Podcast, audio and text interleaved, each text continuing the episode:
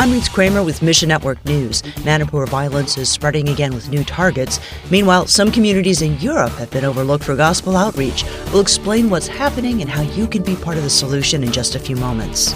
But we'll begin today in India, where members of the Meitei people group turn against their own as violence enters a second month in Manipur state. John Pudaite of Bibles for the World says The primary issues were Meitei versus tribal in terms of government quotas and reservations and land issues. And then all of a sudden, they, they're turning around and attacking the Meitei Christian churches in their own communities. The Meitei are Manipur's largest people group, and they're primarily Hindu. It's been a really tough people group to get the gospel into. But over these years, we've been able to plant 17 churches. And now 11 of those churches have been uh, attacked, burned, destroyed. Christians aren't the only ones suffering. Earlier this week, a mob torched an ambulance as it headed to the hospital, killing a Meitei woman, her seven year old son, and a relative. Pray for an immediate end to the senseless violence sweeping Manipur and pray that believers can endure. Christian membership is also being pressurized to convert either back to Hinduism or to the traditional Meitei religion, which is animistic. At least 300 churches have been destroyed statewide and thousands forced into makeshift shelters. Find your place in the story at missionnews.org. We are looking at four different areas that we'll be addressing. Evacuation is relief, repatriation. And then the uh, fourth and largest part will be the rebuilding efforts. Meanwhile, tens of thousands of people are on the move in southern Ukraine after flooding from a destroyed dam drove them out of their villages.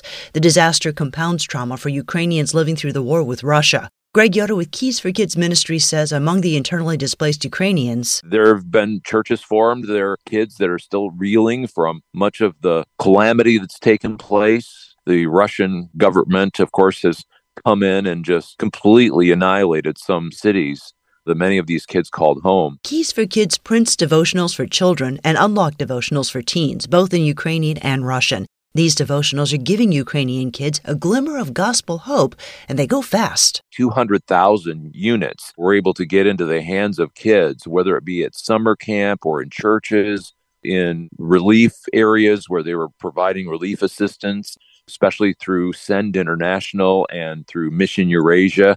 We were able to provide uh, material for Christmas outreach as well, but they're all gone. And so there is a crying need to have more printed. Keys for Kids needs to raise $78,000 for more Ukrainian devotionals. We can connect you at missionnews.org. And from a Great Commission perspective, Europe's rich history in Bible translation and missionary work implies success. However, some corners of Europe remain unreached. Wycliffe USA's Meg Hunt says 50 languages still have no Bible translation work underway. About 34 of those are sign languages. And that means these deaf communities don't have the opportunity to access scripture in a language and format that they understand best. Hunt participated in a recent consultation meeting with ministry and local church leaders. There were over 170 deaf leaders coming together to look at the remaining sign language needs in Europe and the surrounding areas, to dream, strategize, and then plan for how to address those remaining needs. More than 350 known sign languages are used by the deaf worldwide today,